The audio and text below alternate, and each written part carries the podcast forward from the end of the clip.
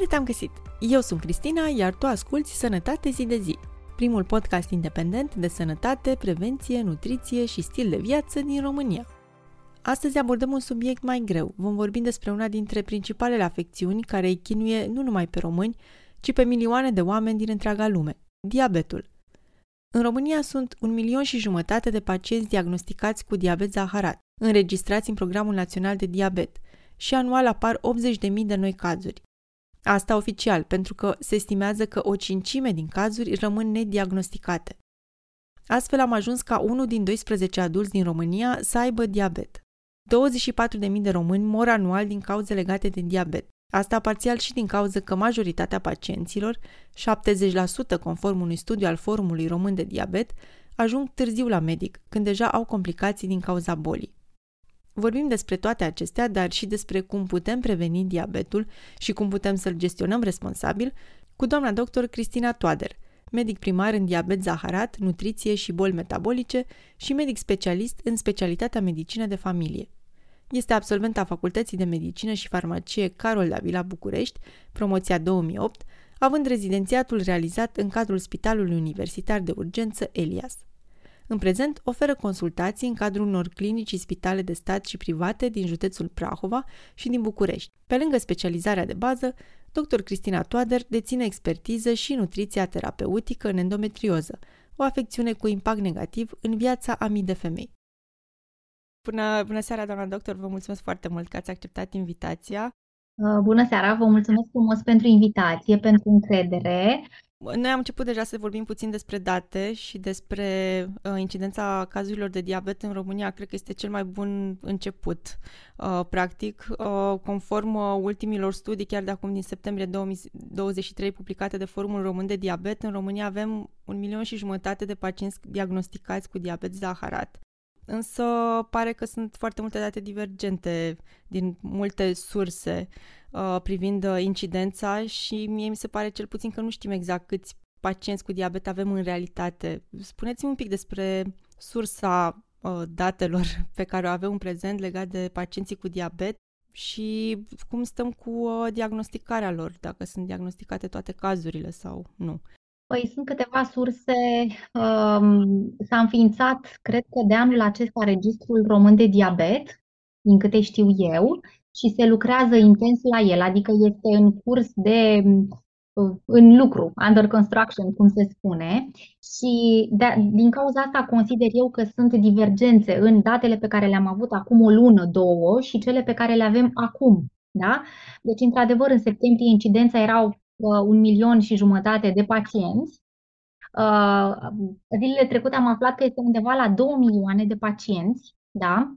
De ce? Pentru că datele se tot adună și, din păcate, vin din ce în ce mai mulți pacienți diagnosticați și probabil că undeva la sfârșitul anului viitor vom avea alte cifre și lucrurile vor fi în dinamică, pentru că studii de incidență-prevalență s-au făcut mult prea puține în România. Um, există um, centrele județene în care se colectează datele pentru pacienții din Programul Național de Diabet și asta spuneam că eu sunt din județul Prahova, iar în județul Prahova suntem 24 de diabetologi, iar nu toată lumea știe, toată lumea mă refer la colegi medici, da? Sunt uh, uh, colegi tineri la început de drum care nu știu că trebuie să declare acele cazuri, da? Lucrurile le învățăm cum ar veni pe parcurs.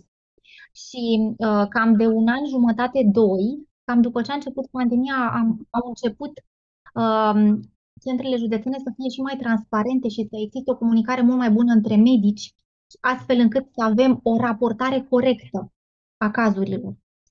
De aceea cred eu că sunt mult mai mulți pacienți diagnosticați, dar nu sunt declarații, chiar dacă sunt introduși în așa zis programul național de diabet, pentru că nu prea ai cum să le dai rețete de diabet dacă nu introduci în program.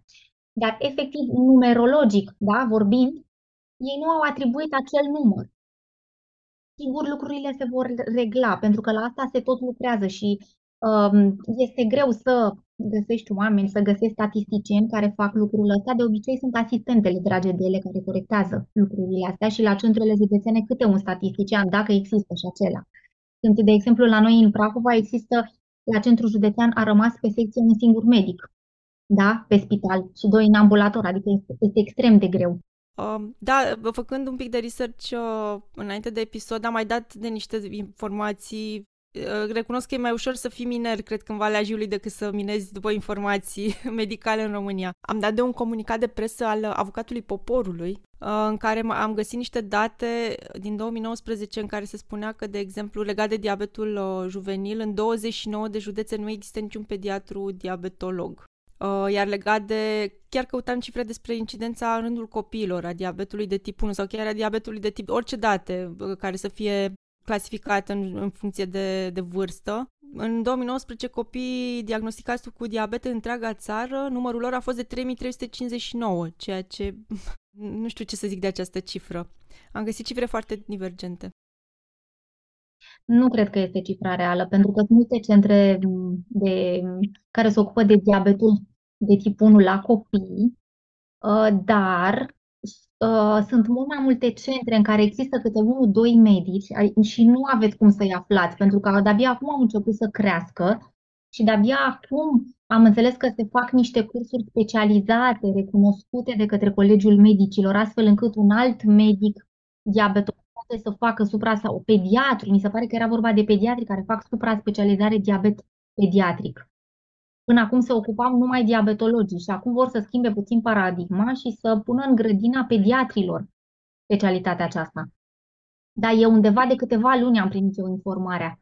Anul acesta, în 2023. Iar date reale nu cred că le avem. Există, spuneați de registru de diabet, sunt mulți colegi care nici măcar nu știu de raportarea aceea. Se dau niște numere, fiecărui fiecare pacient are un număr care intră în programul național de diabet astfel încât cei de la centrele județene din programele naționale de diabet au o evidență a pacienților, dar nu toți, toți medicii știu de existența lor. Deci dumneavoastră spuneți că, deși acești pacienți intră în programul național de diabet și beneficiază de uh, asistență medicală, aceste date nu sunt centralizate la nivel național, aceste date de la nivel județean. Da, din păcate nu. Um, deci asta ar fi o sursă. A doua sursă ar fi Direcția de Sănătate Publică, da? Uh, și apoi, a treia sursă sunt registrele acestea de diabet la care se lucrează, dar se lucrează, ele există legislativ de ceva timp, dar ca și formă de manifestare, cam de anul acesta au început. Adică cam după ce ne-am revenit toți după pandemie, am început să lucrăm uh, intens. Uh, profesori, avem reprezentanți în minister, avem uh, tineri conferențiari care ne reprezintă și reprezintă pacienții și interesele lor și chiar le mulțumesc pentru că au luptat foarte mult pentru pacienți, pentru programele acelea de prevenție, da? Pentru că avem programe de prevenție care cred eu că vor schimba foarte mult lucrurile, da? Adică acum medicul de familie are posibilitatea să trateze prediabetul, să-l introducă în program. Până acum ei nu aveau, dragii de ei, acces, adică nu puteau introduce în programul național de diabet un pacient. Acum au și ei posibilitatea aceasta. Și mi se pare fantastic pentru că primul, primul medic cu care ia contact pacientul este medicul de familie, sau cel puțin din punctul meu de vedere așa ar trebui să fie. Da? Uh, și cred că lucrurile sunt în dinamică și nu vom ști, repet, o cifră exactă. Nu avem cum. Sunt, în, într-o sursă avem o cifră, în altă sursă avem altă cifră și cred că trebuie să avem răbdare, pentru că din punctul meu de vedere se mișcă spre bine și spre folosul pacientului. Ministerul Sănătății a anunțat înființarea Registrului Național de Diabet și Prediabet, într-adevăr, și realizarea Planului Național de Prevenție a Diabetului uh, Zaharat. Deci urmează ca și persoanele susceptibile de prediabet să fie înregistrate și ținute în evidență. Da, sunt deja. Sunt din iulie și sunt cam și de anul trecut. Ele, unii dintre noi, unii dintre colegi o făceam deja. Există coduri de diagnostic, da? În codurile internaționale, codul internațional al diagnosticelor, există codul de prediabet și noi, o parte dintre noi făceam lucrul ăsta. Doar că acum acest lucru este mult mai în, cum să spun, a fost adus în fața și celorlalți colegi. Și sunt uh, oarecum și declarați mult mai bine. Știm mult mai mult, avem date, apropo de faptul că spuneați dumneavoastră că ați tot căutat și nu ați găsit date concrete. Da? Uh, cred că se merge într-o direcție bună. Există, putem face prevenție, sunt programe de prevenție și pe alte patologii, da? cancerul colorectal, cancerul de coluterin, adică dar acesta va fi tot timpul, în mod continuu, programul de prevenție al uh, diabetului și prediabetului. Uh-huh. A început deja? Adică este implementat în acest moment? Da, este implementat, pentru că noi putem uh, elibera pacienților analize gratuite, investigații, uh, alte tipuri, da, le putem asigura uh, asistență medicală vis-a-vis de educația medicală nutrițională și înainte puteam, dar acum este mult mai bine reglementat legislativ. Și repet, le mulțumesc colegilor tineri, că știu ei care, care au, au fost la minister și au pus problema și au știut cum să argumenteze astfel încât ministerul să reacționeze într-un mod pozitiv și să facă lucruri. Da. Mhm. Deci avem cadrul legislativ acum și va fi din ce în ce mai, mai bun da. și mai uh, în sprijinul pacienților. V-am urmărit intervenția recentă în cadrul evenimentului Maraton în Diabet, organizat cu ocazia Zilei Mondiale a Diabetului și am rămas chiar impresionată de cantitatea de informații și de noutăți împărtășite acolo și chiar invit pe ascultători să caute înregistrarea, de altfel voi, uh, voi pune și un link în descrierea episodului. Este destul de lung evenimentul, dar chiar, uh, chiar merită a apărut Ziua Mondială a Diabetului. N-am urmărit chiar toate intervențiile care au fost atunci, că erau vreo șapte ore de înregistrări, dar am, am urmărit-o pe a dumneavoastră și am mai urmărit câteva și mi-au plăcut uh, secvențele uh, intermediare cu acele date și informații. Și chiar m-au bucurat unele din acele informații. Mi-am dat seama că s-a schimbat un pic paradigma în care privim diabetul, mai ales uh, întrebările legate de reversibilitatea diabetului și faptul că până acum câțiva ani se considera că diabetul e o boală pe care o ai pe viață și nu mai poți face nimic în privința să mergi din rău mai rău. Și acum mi s-a părut că discursul e ușor diferit, mai încurajator și înspre prevenție cumva, spre schimbarea unui stil de viață, adică un pic mai optimist că dacă facem niște schimbări de stil de viață, totuși avem șanse să mm, nu ne îmbolnăvim. Da, s-au schimbat în, în bine, aș spune, și Cred că, cred că de fapt, med- ă, pacienții ajung foarte târziu la medici, pentru că sunt zone în care săracii chiar nu au acces. Sunt unul, de, adică eu sunt în Prahova, medic, și în Prahova sunt 24 de diabetologi. Și vă dați seama, eu am deocamdată zile în care nu pot primi niciun pacient nou și sunt atât de mulți. Adică eu cred că datele pe care noi le adunăm sunt puține. Cifrele sunt mult mai mari nici nu știu toate cifrele, dar sigur sunt mult mai mari. N-are, nu cred. Cred că suntem mult mai mulți cu diabet, mult, mulți. Și cu adulți, adică nu au acces, efectiv, încă nu e acces. Cum vi se pare că a evoluat situația în România în privința diabetului? Totuși, cred că se poate observa un trend uh, crescător, un trend ascendent, să zic așa. Uh, care credeți că ar putea să fie cauza și sunt, e România mai diferită în această privință sau e un trend la nivel mondial? Păi, din păcate, ne clasăm și noi cum sunt celelalte state.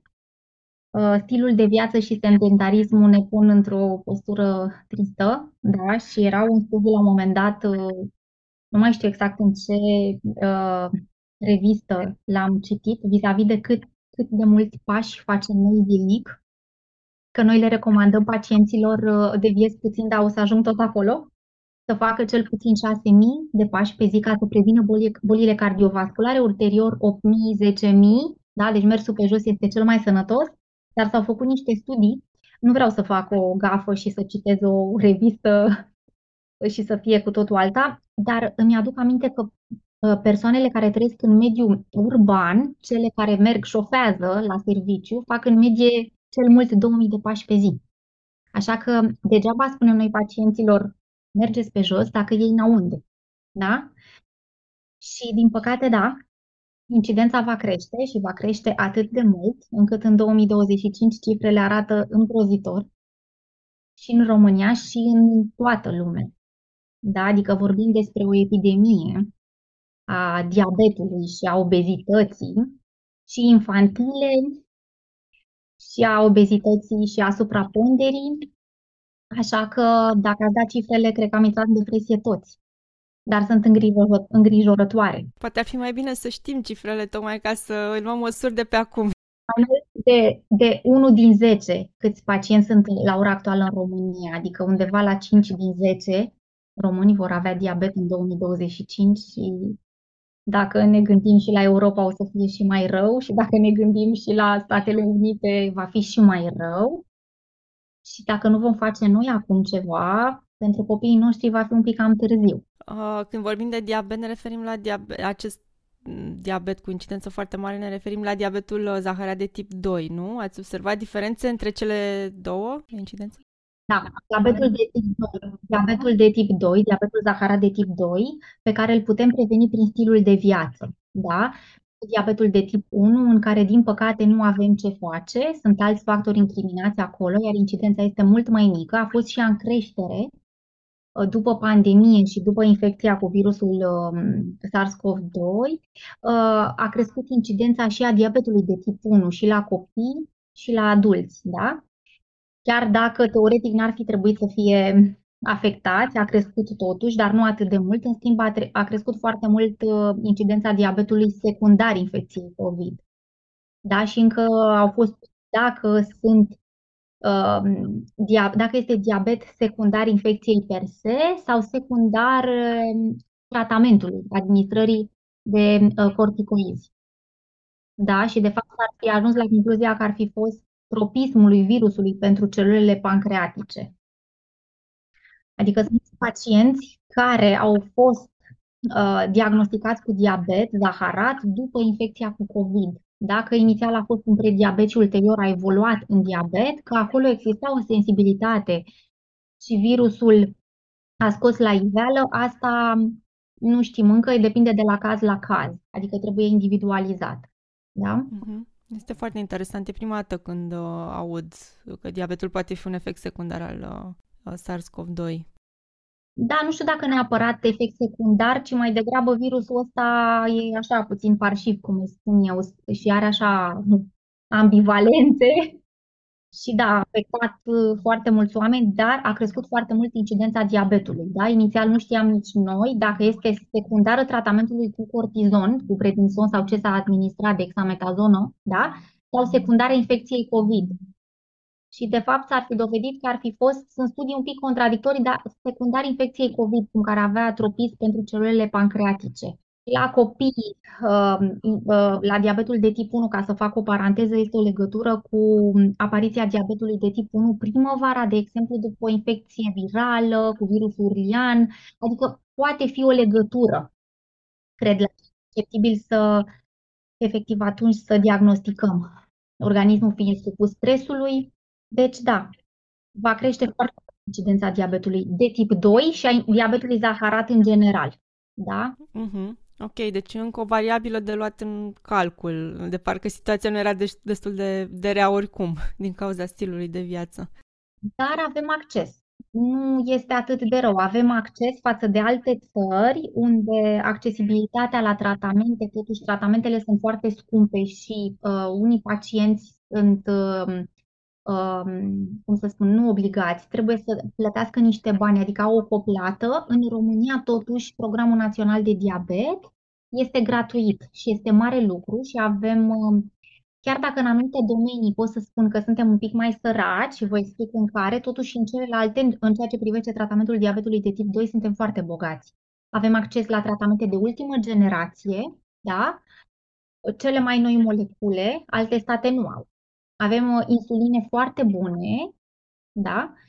Și consider că avem toate șansele să fie ok. Problema cred că este cu totul alta în spate. Problema este mm, uh, educația a medicilor, da? Pentru că suntem puțini, chiar dacă pacienții nu par a fi atât de mulți, ca medici suntem puțini și încărcătura pe fiecare pacient este mare, adică sunt anumite Uh, zone în care medicii sunt foarte mulți și sunt încă județe în care există unul, doi diabetologi. În Brăila știu că sunt doi diabetologi. E, e cumplit uh, și efectiv nu ai cum să faci treaba așa cum ar trebui să fie făcută. Da? Și uh, educația și a pacienților. Da? Pentru că avea grijă de un pacient diabetic înseamnă să ai o echipă în spate și din păcate noi suntem singuri și cel mult cu asistentă, maxim două care este norocos, care trebuie să fie și psiholog, și medic, și să facă screening, da? Și ne trebuie o echipă. Și să fie educator, nutriționist. Am văzut că apare în România nutriționistul și este de ceva timp și eu le mulțumesc și mă bucur mult că există pentru că vom avea nevoie de ei și avem nevoie de ei, da? Iar eu ca medic să mă ocup de ce trebuie, el să se ocupe de dieta pacientului și de psihologi, da? Psihologi, din păcate rezistența pacienților este încă mare, dar eu cred că va fi din ce în ce mai bine. Mă bucur foarte mult că ați menționat asta pentru că la începutul, uh, când au apărut uh, nutriționiștii, acum câțiva ani părea că e o ușoară competiție cumva între cele două discipline medicale, dar sunt complementare totuși. Probabil că încă este și probabil că sunt colegi care așa consideră, deși totuși nu cred, dar eu m-aș bucura foarte mult să am ajutorul nutriți- unui nutriționist, pentru că una este nutriția pe care am învățat-o eu în facultate și pe care am învățat-o în rezidențiat și tot ce am adus peste a fost ce am studiat eu și ce am mers eu la cursuri, și alta este ceea ce învață ei și învață foarte bine. Da, sunt uh, nutriționiști acreditați și sunt extraordinar de deștepți, cu argumente științifice, cu studii solide, adică da, sunt foarte bine pregătiți și fac o treabă extraordinară, adică mai bună decât orice medic și n-am de ce să nu recunosc lucrul ăsta pentru că este meritul lor și avem nevoie de ei, da? Cum și psihologul la fel. Există psiholog clinician care face o treabă extraordinar de bună. Și pe mine asta mă doare un pic, că nu, încă nu există um, nucleul acela, coagulabilitatea aceea. Uh, adică încă sunt, cum spuneți dumneavoastră, un fel de competiții și nu ar trebui. Dar trag nădejde, sunt deja zone în Uh, Cluj, în Iași, probabil că vor fi și în București, în care sunt anumite clinici universitare și clinici private care au nutriționiști acreditați, care au uh, psihologi și este extraordinar. Uh, în spitale, de exemplu, meniul pacienților de cele mai multe ori face o asistentă de igienă, da? Și uh, unele sunt extraordinar de bine și le mulțumesc pentru asta, dar consider că un nutriționist ar face o treabă extraordinară și știu că au început, mai ales acum de când s-a dat legea în 2023, 2022, mă iertați, um, spitalele au reușit să ceară ajutorul unui nutriționist specializat și să elaboreze meniurile pentru pacienții din spital, pentru că era o problemă și cu lucrul ăsta. Spitalele nu aveau baza legală prin care să angajeze pe cineva, ca să nu zic că nu aveau banii necesari, știți că apăreau pe la televizor, că în spitalul nu știu care, pentru că norma de hrană era undeva la 15 lei sau ceva de genul, ceva de groază. Aveai cum să faci un meniu pentru un pacient pentru mai multe patologii din 15 lei. Chiar e imposibil. Și uh, știu că au început spitalele să uh, ceară sfaturile nutriționiștilor acreditați și au niște meniuri extraordinare. Și sunt câteva spitale în țară, nu știu să vă dau exemple și nici n-aș vrea să le menționez aici, dar sunt. Asta e foarte bine. Deci uh, asta ar fi, da? Accesibilitatea, educația noastră, da? Pentru că și noi trebuie să ne educăm continuu și educația pacienților și încrederea pe care pacientul o are în sistemul de sănătate, pe care îl reprezintă în primul rând medicul și ulterior ce este în spate. Uh-huh. Deci tratamentul uh, diabetului este destul de complex și mă bucur că ați menționat trei discipline medicale care pot să ajute foarte mult. Uh, psihologul, nutriționistul, în completarea, bineînțeles, uh, eforturilor medicului uh, diabetolog. Mă bucur și că ați zis de problema din spitale și mi se pare foarte interesant. O să cercetez un pic uh, mai în amănunt. Uh, nu știam că s-a dat, s-a schimbat legea în 2022 și nu știam nici motivele pentru care spitalele într-adevăr nu aveau meniuri uh, adaptate nevoilor uh, fiecarei patologii, pentru că una e o persoană cu probleme cardiovasculare, una e o persoană cu diabet și părea că nu există nicio diferențiere între meniurile lor în, uh, în spital. Dar acum iată că se poate. Pentru că nu aveau, nici, nici acum nu au bani. Da? Dar suma alocată fiecărui pacient era infimă. Acum s-a crescut, dar foarte puțin, adică oricum prețurile au crescut și este foarte greu să elaborezi un meniu. Da? Și erau oarecum cam același meniu, da? N-aveai cum să faci. Nu, nu puteai, n-aveai cum să faci magie. Da? Să calculezi, în afară de cartofi, orez, varză, pâine, chiar nu aveai cum, din păcate. Da? Și marea majoritate a alimentelor veneau care erau mai ok din donații, foarte greu. E, e foarte greu de făcut un meniu pentru un spital, așa că eu, eu mulțumesc că au venit uh, nutriționiștii, că ei au alte idei și poate au și altă, cum să vă spun, pot relaționa diferit cu autoritatea, adică cu spitalul, astfel încât să obțină un meniu, da, dar norma de hrană aceea pentru fiecare pacient este mică, foarte mică, din păcate. Încă. Să, să sperăm că din ce în ce mai multe spitale vor apela la ajutorul nutriționiștilor și vor aloca și bugete corespunzătoare. Am, uh, am ajuns așa la, direct la tratamentul uh, diabetului, dar voiam să ne întoarcem un pic la partea de depistare, pentru că, tot conform Forumului Român de Diabet, foarte mulți români, 70% conform datelor lor, ajung foarte târziu la medic. Ei nici nu știu că au diabet până în momentul în care nu au anumite complicații, anumite simptome care îi trimit la medic cum ar putea oamenii să procedeze astfel încât să ajungă mai devreme la medic? Când ar trebui să se prezinte la medic? Sau care sunt semnele care se îngrijoreze? Din păcate, diabetul este o boală oarbă, ea spune eu, sau o boală care nu doare, este boala, boala fără durere. Și asta, de asta am spus eu de educație, ne trebuie educație, ne trebuie și timp, dar educație. De ce?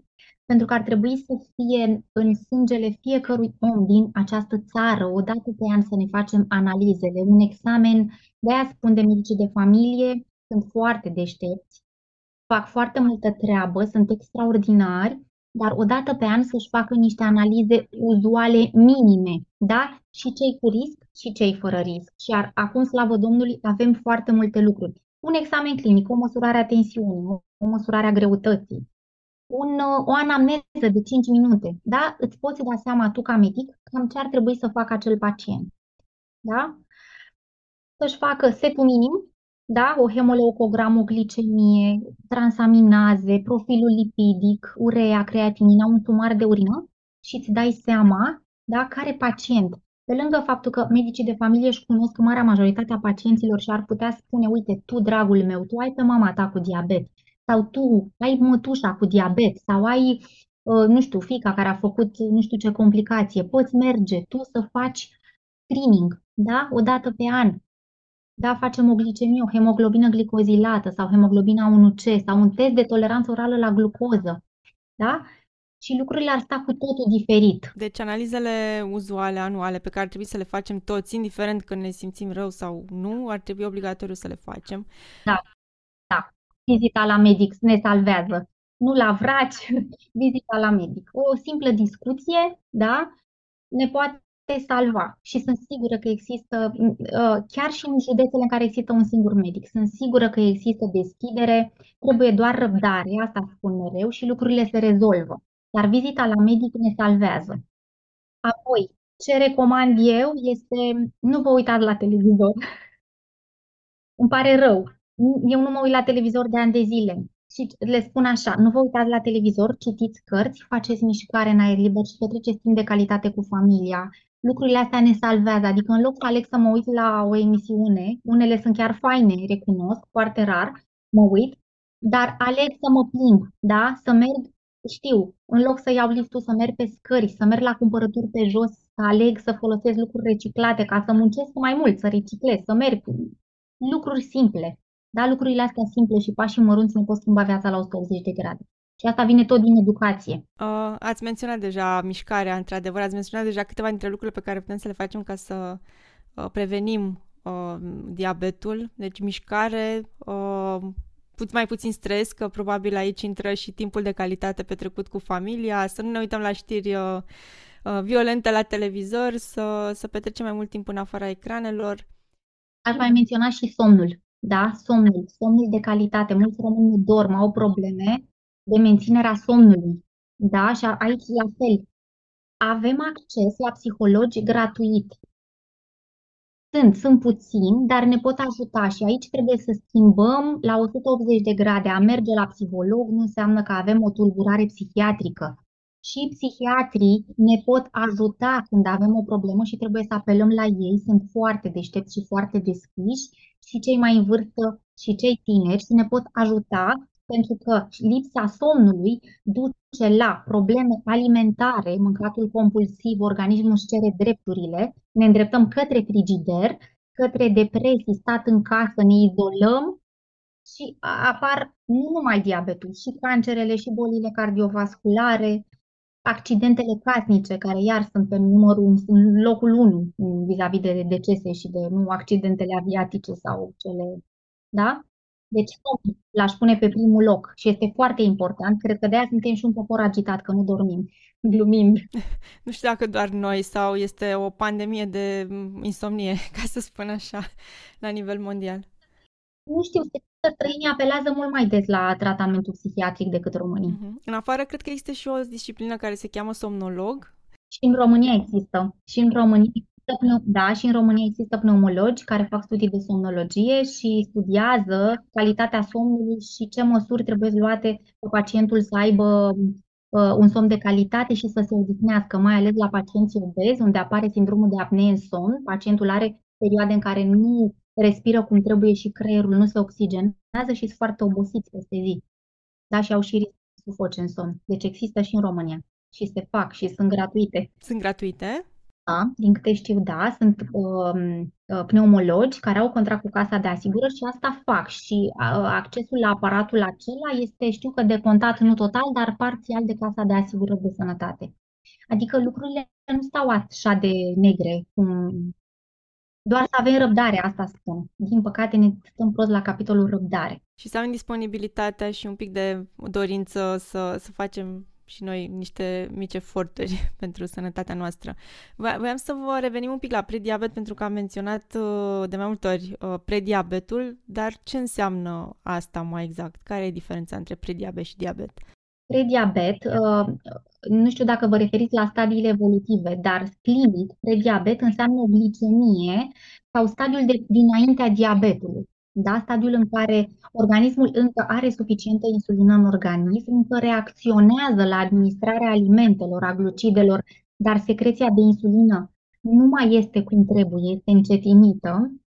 De aceea mi apare o glicemie de dimineață pe nemâncate mai mare, da? undeva peste 100 până în 126, iar după masă, pentru că pancreasul este un pic obosit, îi spun eu, da? nu secretă foarte multă insulină, cât ar trebui pentru cât punem noi în guriță.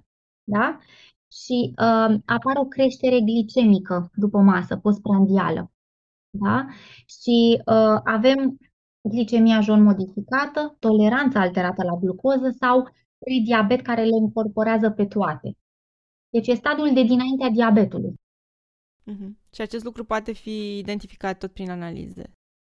Da, tot prin glicemia jon, glicemia de dimi- pe, dimi- uh, scuze, pe nemâncate de dimineață, după 8 ore de post alimentar, o hemoglobină glicozilată, media glicemiilor din ultimele 3 luni, da, care trebuie să fie între 5,7 și 6,4 și se mai face și testul de toleranță orală la glucoză care îmi arată mie cum reacționează pancreasul meu, nu este nu știu ce este, singura problemă că poate fi puțin neplăcut, că trebuie să bem o cană cu zahăr, un zahăr special pe care îl luăm de la farmacie.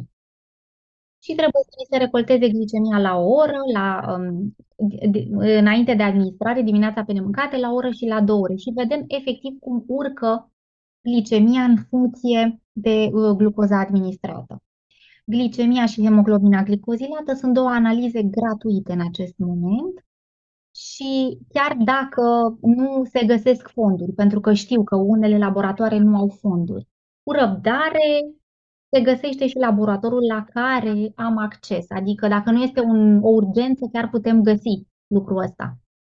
Uh, și se mai poate determina și riscul de a face diabet la rudele de grad 1 al pacienților cu diabet la femeile care au avut diabet gestațional, diabetul acela în sarcină, pe care îl descoperim în sarcină, femeile fiind mai predispuse să dezvolte diabet pe timpul vieții, la cei care au sindrom de ovale, ovale polichistice sau tulburări de ciclu menstrual cu anumite modificări endocrinologice, da?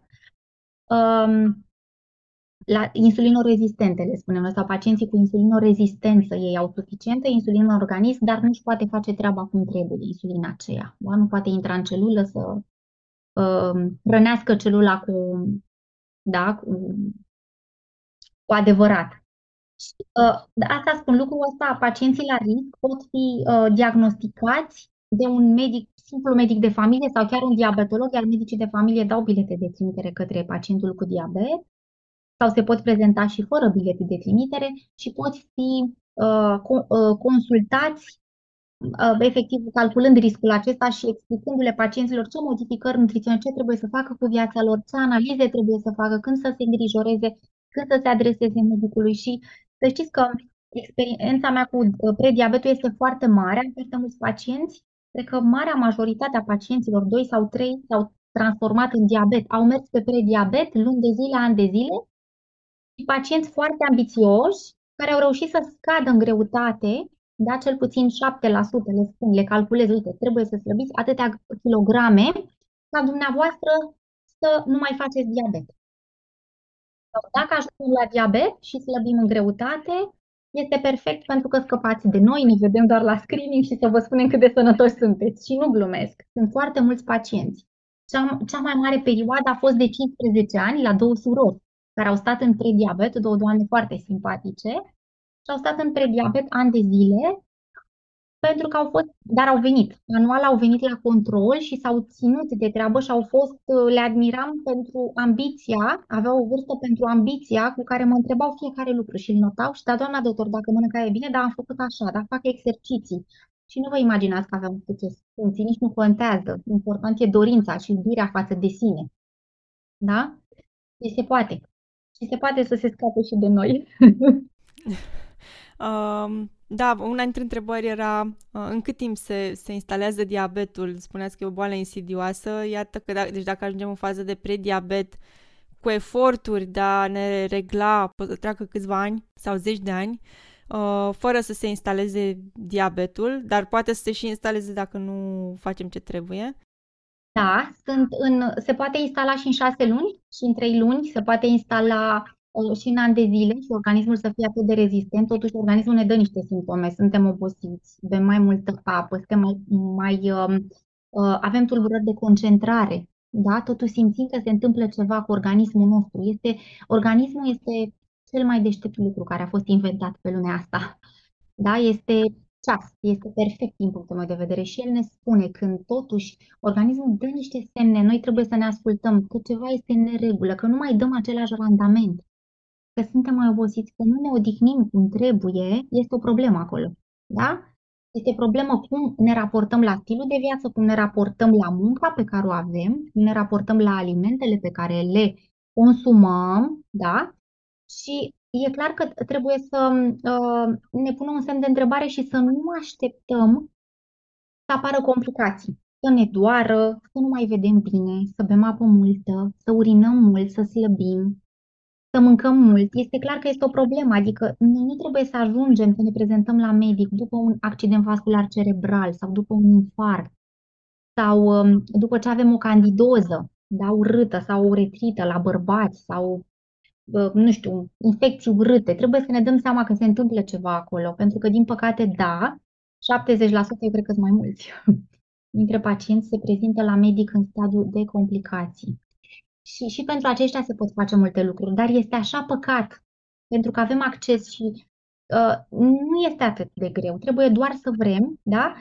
Să nu facem screening, să nu mergem la medic înainte, da? Să nu mergem la primul în primul semn, sunt, lucrez și cu pacienți care sunt evaluați de către medicina muncii și îmi spun, doamna doctor, m-au găsit la examen cu 180 glicemia sau cu 200 și eu le spun, bravo, felicitări, este extraordinar și se uită așa, cum? Că nu mă lasă să muncesc. Bravo, pentru că nu ai fi ajuns la mine ca să putem să evaluăm, mulțumiți și se uită așa, zic, gândiți-vă dacă veneați în, uh, paralizat sau cu un cancer.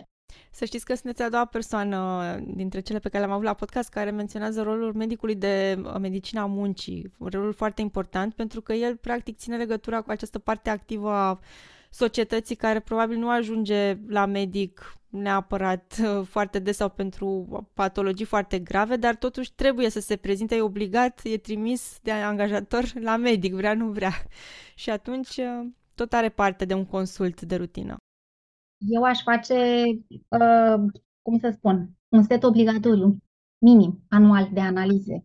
Și pacientul poate să mă înjure oamenii dacă nu se prezintă să-i dea asigurarea ca în afară, da? Cum se primesc în poștă plic, să facă Papa Nicolau, să facă screening de cancer de colon, da?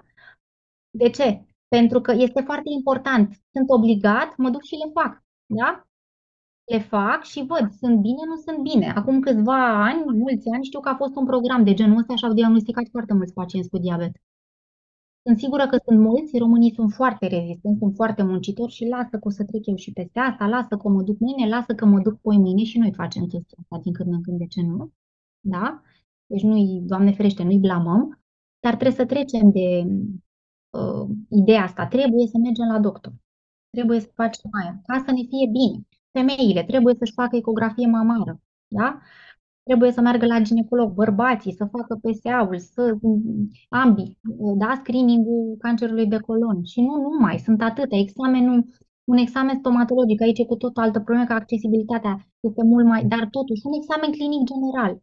Prin noul contract cadru mi se pare că s-au introdus inclusiv pentru uh, servicii stomatologice, uh, servicii de bază și pentru adulți, cel puțin câteva servicii de bază de, de prevenție pe an, cred că există.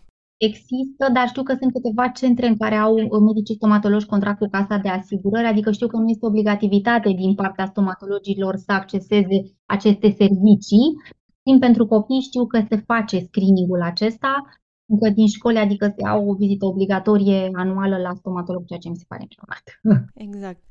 Um, ca să ne întoarcem un pic la uh, simptomele diabetului, le-ați menționat uh, puțin mai devreme, uh, cele mai grave efecte secundare. Um, dar care ar fi principalele cauze, principalii factori de risc care ar trebui să ne dea de gândit? Uh, nu știu, obezitate, istoric în familie, care ar fi câteva lucruri care cresc clar riscul de a face diabet? Păi, factorii de risc cardiovascular, fumatul, sedentarismul, dietele bogate în grăsimi saturate, da? când mâncăm multe tocături, multe mezeluri, da? multe prăjeli, fast food-urile, băuturile carbogazoase de stilul de viață, da? hipertensiunea, tensiunea mare. Să aveți tensiune? Nu, n-am. da, da, toți avem. Hipertensiune arterială, dislipidemia, colesterolul crescut, rudele de sânge, deci antecedentele heredor-colaterale, rudele de sânge, de gradul 1, 2 sau 3, da, mamă, tată, unchi, frați, mătuși care au diabet, ne pot îndrepta, măi, dacă fac și eu, trebuie să, nu e obligatoriu să fac, dar haide să fac un screening anumite tratamente medicamentoase, dar uh, aici intră cu totul altceva. Sunt medicii care spun, uite, avem tratament cu cortizon, avem tratament pentru HIV sau alte afecțiuni și spun, este clar, trebuie să facem screening-ul pentru că puteți avea de aici, uh, consider că lucrurile stau foarte, sunt foarte bine stăpânite pentru că sunt medicii din celelalte specialități care îi trimit la noi chiar și pentru evaluare și e minunat. Ehm, ca să nu zic de deja bolile cardiovasculare, obezitatea nu mai spun. Obezitatea per se înseamnă nu numai diabet, înseamnă infarct, da, înseamnă depresie, înseamnă sindrom de apnee în somn, înseamnă creșterea incidenței cancerelor, infertilitate și la bărbați și la femei. Sunt multe, multe aspecte, din păcate, iar obezitatea consider că este o, o boală mult mai complexă decât diabetul și ați văzut că am oftat pentru că este foarte greu să tratezi obezitatea. Adică dacă este ușor să tratezi diabetul, obezitatea mi se pare mult mai greu. Pe lângă faptul că acolo este o tulburare psihologică, la unii, la alții este o tulburare metabolică, este cel mai ușor de, ă, de lucrat cu pacientul la care doar stilul de viață este de vină. Adică mănâncă mult, nu face mișcare. Este foarte simplu, deja știm ce avem de făcut, sunt pacienții pe care îi ajutăm cel mai ușor dar sunt pacienți care au anumite modificări metabolice la care lucrul, intervenția noastră asupra stilului de viață și asupra metabolismului este foarte grea, foarte dificilă. Și nu pentru că știți, sunt pacienții care îmi spun altor, știți, eu nu mănânc, mă grași și de la apă. Da, din păcate sunt și astfel de pacienți unde există acolo o problemă pe care o rezolvăm, dar mai greu și pacienții acolo au nevoie de suport psihologic, pentru că este cumplit, să nu te creadă nimeni să te simți arătat cu degetul, da? Um, și să fii oarecum singur în lupta ta cu boala aceasta, pentru că nimănui nu-i place să fie obez, clar. Nu cred că există cineva căruia îi place să, să fie obez.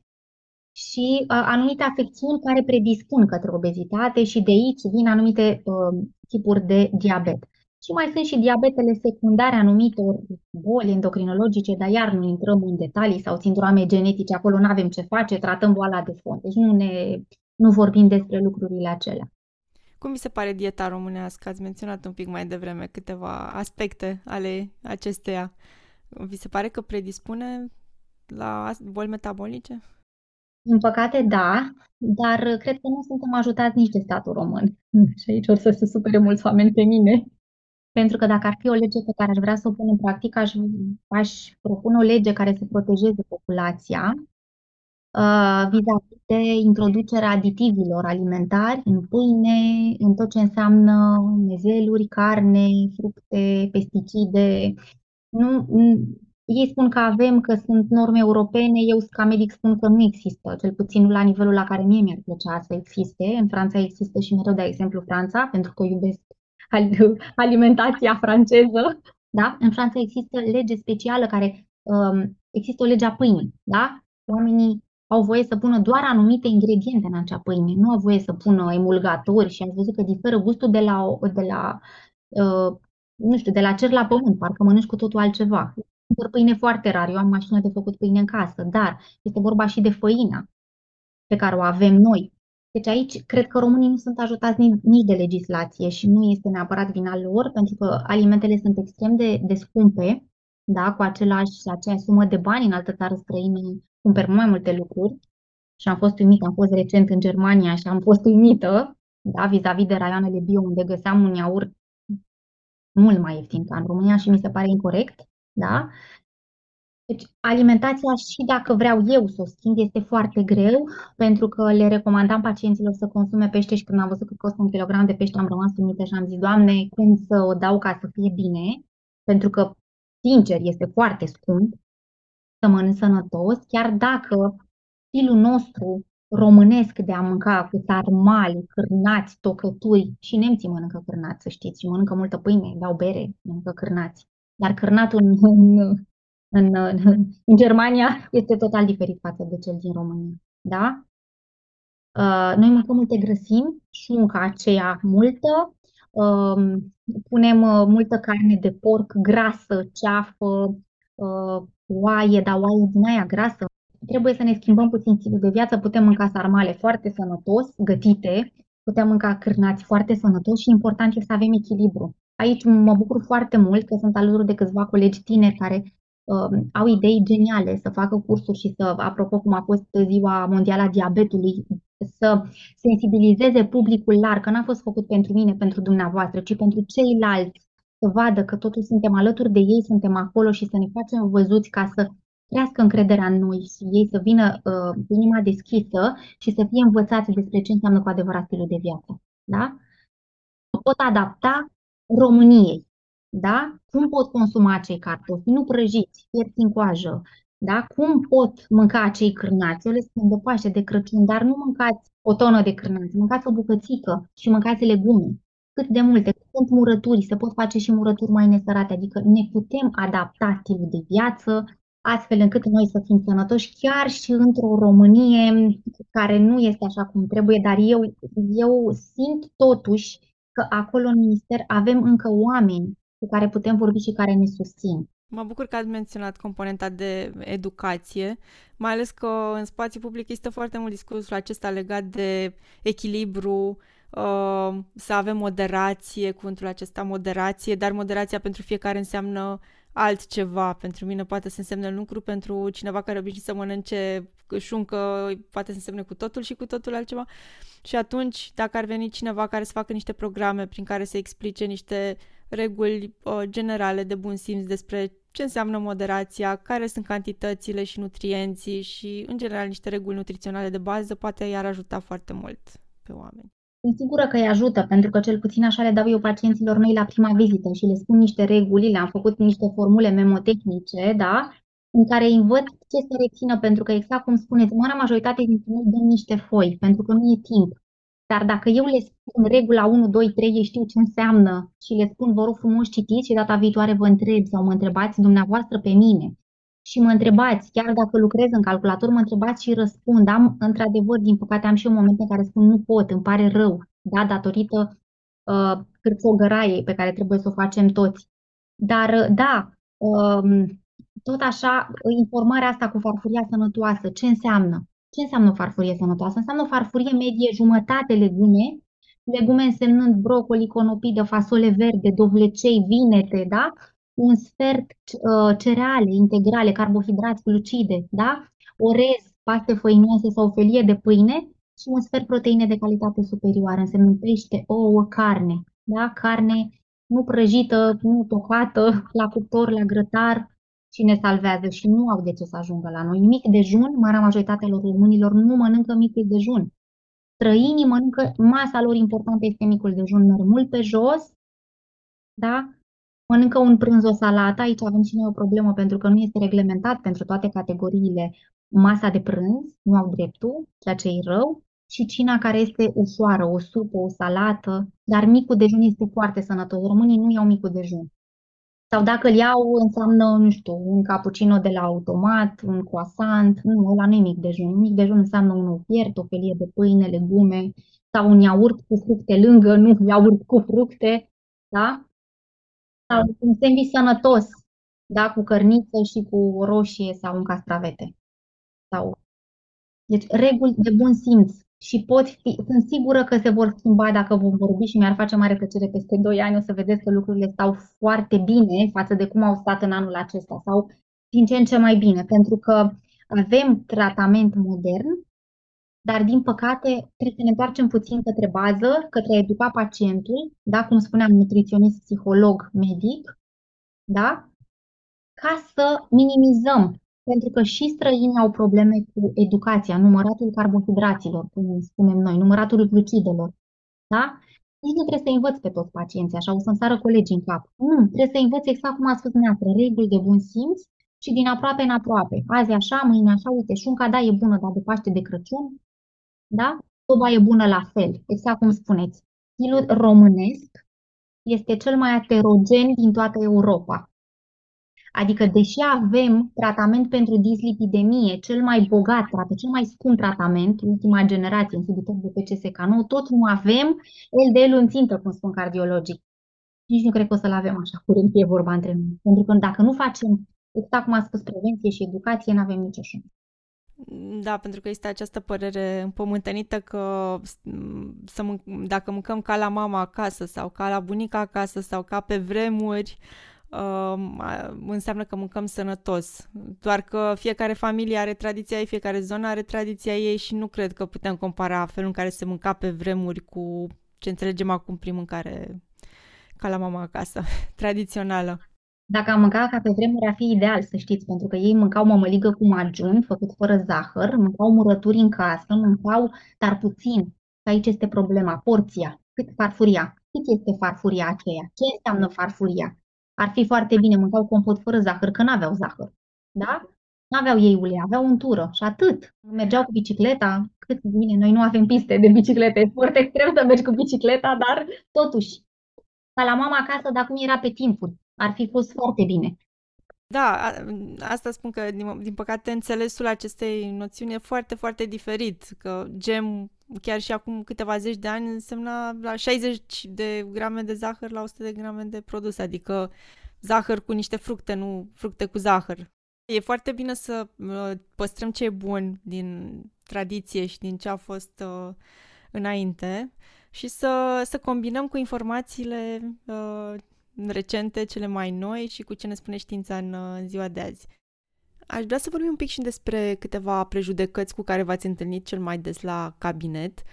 Uh, care ar fi cele mai întâlnite preconcepții sau mituri legate de diabet cu care vin pacienții și uh, la care lucrați să le schimbați? Marea majoritatea pacienților vin devastați când află că au diabet, pentru că ei citesc pe internet sau vorbesc cu vecinul, vecina și spun, da, doctor, o să mor și o să-mi taie picioarele și nu o să mai văd și o să fac dializă. Sau nu este așa și le spun, da, ajung ghioniștii, ghioniștii cei pentru care nu avem ce face, ci doar să le ușurăm suferința pentru că, repet, au o predispoziție genetică, au o boală arterială uh, periferică în familie, da?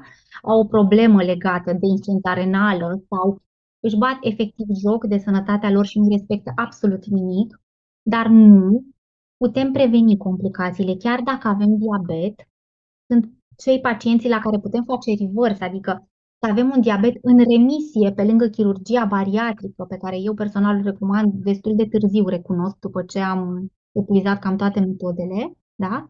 Dar avem posibilitatea să facem reverse al diabetului de tip 2, da? scăzând în greutate, menținând tratamentul recomandat de medic. Doi, putem preveni complicațiile, adică nu este obligatoriu să facem infart miocardic, nu este obligatoriu să facem accident vascular cerebral, nu este obligatoriu să urbim. Da? Există tratamentele în oftalmologie, sunt extraordinare, au apărut și apar tot timpul molecule noi pentru uh, retinopatia ochiul diabetul, uh, tratamentul ochiului diabeticului, da? retinopatiei diabetice. Uh, apar tratamente noi vis-a-vis de tratamentul um, prevenția bolii renale cronice, da? Cum ar veni, um, să explic, nu știu, pe înțelesul pacientului, ca pacientul să nu ajungă la insuficiență renală cronică. Și tot timpul spuneam că acum 10 ani nu ne-am fi gândit niciodată că vom scădea atât de mult incidența pacienților care ajung în dializă, pentru că au apărut molecule noi care tratează și inhibă progresia bolii renale cronice, adică ne fac să ajungem cât mai târziu la degradarea renală. Ne fac, apropo de cifre, dintre cei 2 milioane de pacienți cu diabet saharar, uh, jumătate dintre ei au incidență cardiacă și noi nici măcar nu știm. Da? Și nu se mai moare de incidență cardiacă așa cum se murea acum câțiva ani. Da?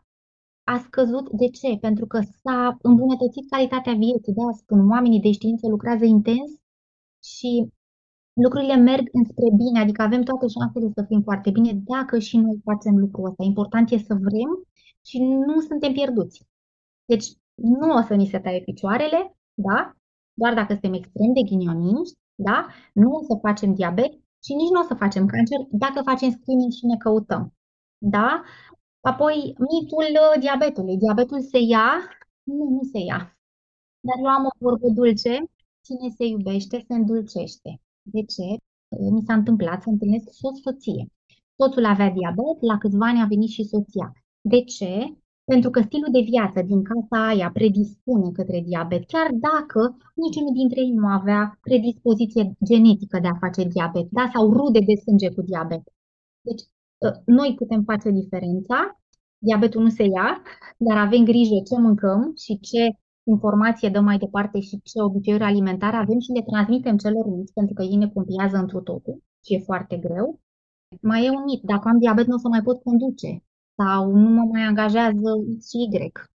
Nu, există legislație, există legislația de foarte mult timp în care ne spunea că trebuie să evaluăm pacientul, șoferul, da? Nu, pacientul cu diabet poate conduce, dar trebuie evaluat și învățat ce să facă când are hipoglicemie. Nu ia nimeni permis și niciun medic din România nu vrea să ia niciun permis niciunui pacient. Trebuie doar învățat să știe ce să facă când să urcă la volan. Pentru că și aici e o frică. Nici nu știam de această limitare sau că a existat la un moment dat vreo limitare în privința șofatului la pacienții cu diabet. Este frica lor. Este frica limitare, lor. Da, este frica lor. Da, este frica lor uh, și săracii și înțeleg, dar uh, nu. Este un, o măsură de bun simț, de educare, la fel. Tot așa, prin metoda asta, noi educăm mai mult vis-a-vis de hipoglicemie. Ce să fac când au glicemia mică?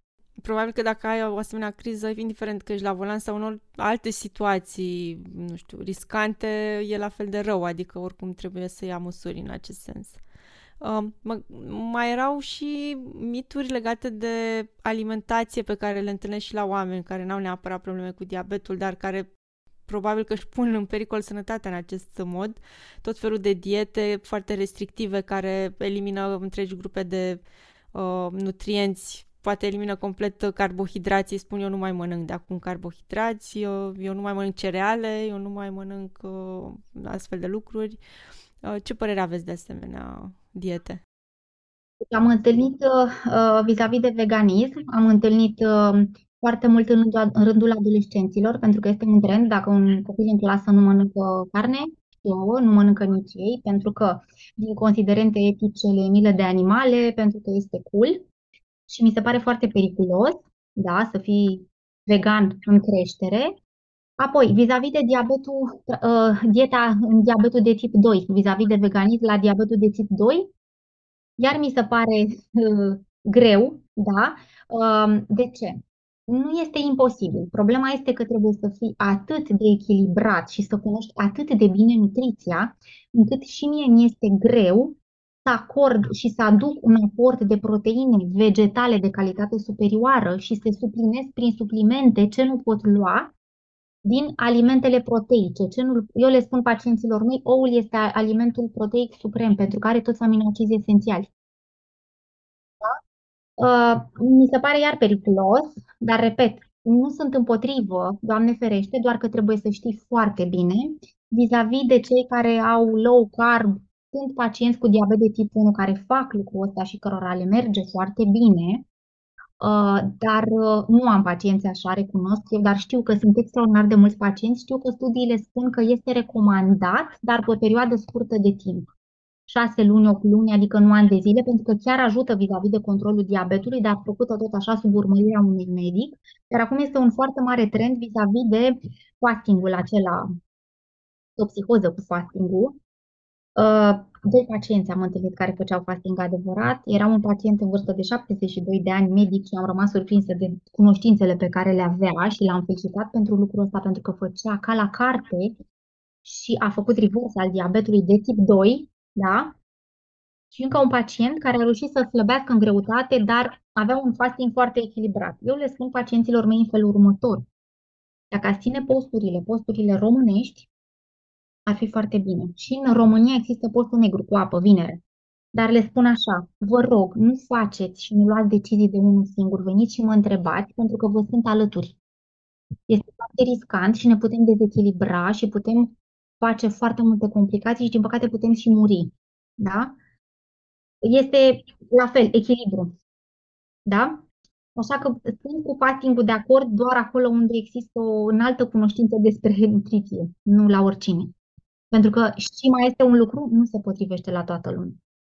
Uh, am văzut și am văzut și alți colegi care au avut pacienți care n-au mai mâncat grăsimi și au avut tot felul de probleme grave, uh, nu mai mâncau efectiv nici ulei de niciun fel, ulei în salate, da, și aveau deficiențe de vitamina K și sângerări și a fost înfiorător. Adică nu este de joacă, de aia spun, suntem aici Repet, acum accesul este și mai mare, există nutriționiști acreditați, licențiați de cei care au făcut facultatea și care sunt foarte bine pregătiți.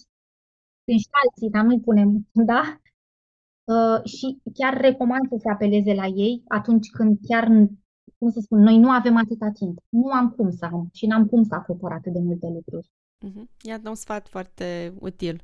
Am văzut că dumneavoastră participați și la evenimente, la congrese uh, medicale. Care ar fi câteva informații de ultimă oră pe care le-ați putea împărtăși cu, cu noi și care ar fi de interes general să le putem înțelege și noi? Păi vis-a-vis de tratamentul diabetului de tip 2, um, vor apărea molecule noi, revoluționare, și vis-a-vis de tratamentul obezității și vor fi disponibile undeva de anul viitor și vor fi extraordinare, adică Uh, să ne frecăm mânuțele pentru că veștile vor fi foarte, foarte bune. Vis-a-vis de uh, tratamentul diabetului de tip 1, vis-a-vis de accesibilitatea la senzori și pompe, da, pentru că în România avem și programul acesta, tot așa veștile sunt îmbucurătoare și, din câte am înțeles, vor fi din ce în ce mai mulți pacienți care vor avea acces. Și deja am înțeles că sunt și pacienți cu transplant de celule pancreatice și lucrurile merg foarte bine în sensul ăsta. Și ce să zic, că lucrurile merg nu din bine, spre foarte, foarte și mai bine, da? Există și anticorpi pentru uh, prevenția diabetului de, apariției diabetului de tip 1 la anumite rude, la rudele de gradul 1 ai pacienților cu diabet de tip 1 și întârzie într-adevăr cu până la 2 ani apariția diabetului de tip 1. Sunt într-adevăr scumpe, dar lucrurile merg într-o direcție foarte, foarte bună. Așa da, că suntem în diabet supersonic. Mi se pare că există multă revoluție mai mult decât în alte domenii. Extraordinar. Este o boală, sau mă rog, este o patologie, că nu este o boală, este o patologie care are, uh, beneficiază de foarte multe lucruri faine. Oamenii se chinie să facă multe studii și se fac multe studii faine. Uh, autoritățile din România, împreună cu profesorii noștri, cărora chiar le mulțumesc, au uh, făcut Forumul Român de Diabet, Registrul Național de Diabet, tot felul de uh, conferințe din astea și grupuri de lucru pentru pacienți, pentru medici și sunt sigură că o să fie din ce în ce mai bine. Și am văzut că și în România a apărut Nutriscorul, a fost scos, dar uh, noi între noi am tras tot felul de semnale de alarmă și m-a bucurat extraordinar de mult să trimitem către minister informări și să-i rugăm să avem tot felul de scale care atenționează pacientul cât de ok este acel aliment pentru a fi consumat, pentru sănătatea lui. Și ce să zic, să ne implicăm mai mult în educarea celor mici în școli, pentru că ei sunt ca o sugativă și au nevoie de noi să le spunem ce înseamnă stil de viață sănătos. Uh-huh. Ok, iată niște modificări și la nivel uh, medical și la nivel uh, de schimbări în societate care cred că vor avea impact pozitiv pe, pe termen lung. Dumneavoastră comunicați în mediul online și aveți deja un public care vă apreciază foarte mult postările, uh, să avem un peisaj uh, foarte variat și foarte aglomerat în ce privește comunicarea în materie de nutriție și sănătate. Cum uh, credeți că ar putea publicul să, să fie ajutat să discearnă informația reală de cea a așa zișilor specialiști tot felul? Păi, în primul rând, să verifice la medici da? Să verifice la medicul de familie, să verifice la specialist. Acolo este cheia. Să verifice prin profesori, prin forumurile, prin site-urile, uh, cele, uh, cum să spun, acreditate, pentru că sunt, da? Dar în primul rând, uite, am citit pe, mă duc și întreb medicul, da? Medicul de familie. Când mă duc să-mi iau rețeta, este adevărat că este cea mai simplă metodă. Altfel nu avem cum. Nu știu să existe un soft Uh, nu știu, care să garanteze cât de, nu știu, acurat sau citat este acel medic sau acel coleg, cât de, uh, nu știu, verificate sunt informațiile pe care le transmite. Pentru că, da, într-adevăr, au apărut tot felul de, de colegi uh, care transmit adevărat sau nu, Da? Dar dacă merg și întreabă, pentru că și pe mine vin și mă întreabă, știți, este adevărat că dacă îngheț, am primit întrebarea, dacă îngheț pâinea, ă, îmi crește glicemia mai puțin, zic, nu știu să existe niciun studiu, dar dacă vreți și puteți încerca, vă măsurați glicemia și vedeți dacă într-adevăr vă crește la fel de mult. Și s-a uitat așa cu niște ochi și zic, vedeți cum merge către dumneavoastră. Deci asta ar fi să verifice la medic. Ok, deci să verifice informația și dintr-o altă sursă oficială. Da, da, da. Mai sunt site-uri, Medscape-ul, NCBI-ul, dar nu mai sunt anumite studii care sunt concludente, altele care nu sunt concludente și trebuie să le știi, să le citești și să vezi care.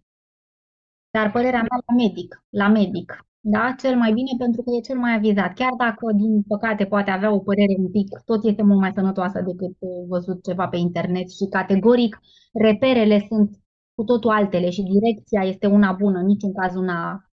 Adică nu am auzit gafe așa urâte. Mm-hmm. Da. Uh, bine, există și o barieră destul de importantă în privința uh, limbii, pentru că nu toată lumea poate să caute informații din studii, cercetări în limba engleză, dar, într-adevăr, medicul este cel mai apropiat până la urmă și cel mai la, disponibil și la îndemâna oricui până la urmă. Unde vă găsesc oamenii ca să țină legătura cu dumneavoastră? Eu, eu activez în județul Prahova, Lucrez la Spitalul Municipal Câmpina ca medic de, în ambulatoriul spitalului ca medic de diabet zaharat și lucrez um, uh, ca și medic colaborator în anumite clinici private, nu știu dacă am voie să le menționez, uh, din Prahova. Uh, mă pot găsi și una în București, dar din păcate acolo adresabilitatea este doar vis-a-vis de consultațiile online, pentru că timpul nu mai îmi permite. Mm-hmm. Și online pe pagina de Facebook, dr. Cristina Toader online pe pagina de Facebook, da, da, da. Acolo ofer uh, uh, sfaturi legate de, aș spune, o alimentație sănătoasă sau care ar fi trendul nostru, pentru că uh, recunosc că visul meu este să scot o carte de bucate. Uh, nu știu dacă o să ajung, dar uh, o carte de bucate care să fie cât de cât mai sănătoasă, adică cu un trend către se poate și altfel. Acolo sunt anumite rețete care sunt puțin adaptate pentru că băițele meu a fost alergic la multe lucruri, de aceea nu o să vedeți atât de multe lactate sau nu că am eu ceva cu ele, da? Că m-a întrebat cineva și nu. Ăsta, a fost, ăsta este motivul pentru care nu găsiți prea multe lactate. Dar um, uh, vreau să-i ajut pe oameni să vadă că putem găti și altfel. Da? Putem um, Putem fi mai buni, putem fi mai responsabili, mai răbdători, putem cere informația și mereu le spun pacienților mei, au dreptul la second opinion, la a doua opinie medicală, pentru că sunt om și eu, nu am voie să greșesc, dar poate într-o zi nu am fost atât de atentă la mici detalii și poate mi-a scăpat ceva și dacă merge la alt coleg care are altă idee, are altă idee decât am eu, sunt binevenită să, da, de ce nu? Mă gândesc, nu m-am gândit la asta. Uh, și asta, în momentul în care simt că ceva este în regulă cu ei sau cu ce li s-a transmis, să caute uh, până găsesc soluția care li se potrivește, dar într-adevăr de la un medic sau de la un nutriționist acreditat licențiat este mare lucru pentru că sunt mulți, da? Și acum avem, avem în sfârșit și nutriționiști licențiați. Da, și sunt mulți și sunt foarte buni și chiar mă bucur să, să, să îi găsesc și eu le spun așa, știu că spun de mulți medici că nu spun, nu suntem toți așa, unii chiar uh, ne bucurăm că există și le mulțumim mult pentru ajutor și mie mi-ar plăcea foarte mult să colaborez cu ei, pentru că aș avea ce învăța de la ei. Eu vă mulțumesc foarte mult că schimbați paradigma în domeniul medical și iată, arătați că vine o nouă generație de medici care uh, văd lucrurile diferit și uh, interacționează cu pacienții într-un mod mai, mai modern și mai apropiat de nevoile pacientului. Să vedeți pe cei mici care vin, pentru că sunt mai deștepți decât noi nu spun că nu, dar sunt extraordinari. Să știți, au niște idei. Uh, am cunoscut niște rezidenți atât de buni, încât mi-era mie rușine, doamne, trebuie să mă duc să mai citesc. Sunt extraordinari. Adică sunt oameni buni, sunt tineri buni și trebuie să le dăm o șansă. Abia aștept. Doamna doctor, vă mulțumesc extraordinar de mult pentru tot timpul acordat cu generozitate și toate sfaturile. Mulțumesc eu. Sănătate multă!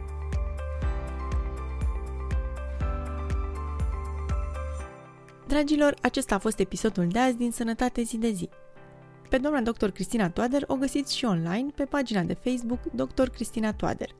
Vă vă mulțumesc că ați ascultat și nu uitați să verificați descrierea episodului pentru linkuri la resursele menționate în discuție. Dacă v-a plăcut ce ați auzit, share dați like și activați notificările pe platforma de podcasting preferată ca să nu ratați episoadele viitoare. Aștept comentariile și părerile voastre, dar și sugestii pentru teme de discuție la linkurile din descrierea podcastului. Pe site la cristinalaubi.ro, secțiunea Contact. Pe pagina de Facebook Cristina Laubi Sănătate zi de zi și în grupul de Facebook Sănătate, Longevitate și Stil de Viață. Până data viitoare, aveți grijă de sănătatea voastră zi de zi. Disclaimer.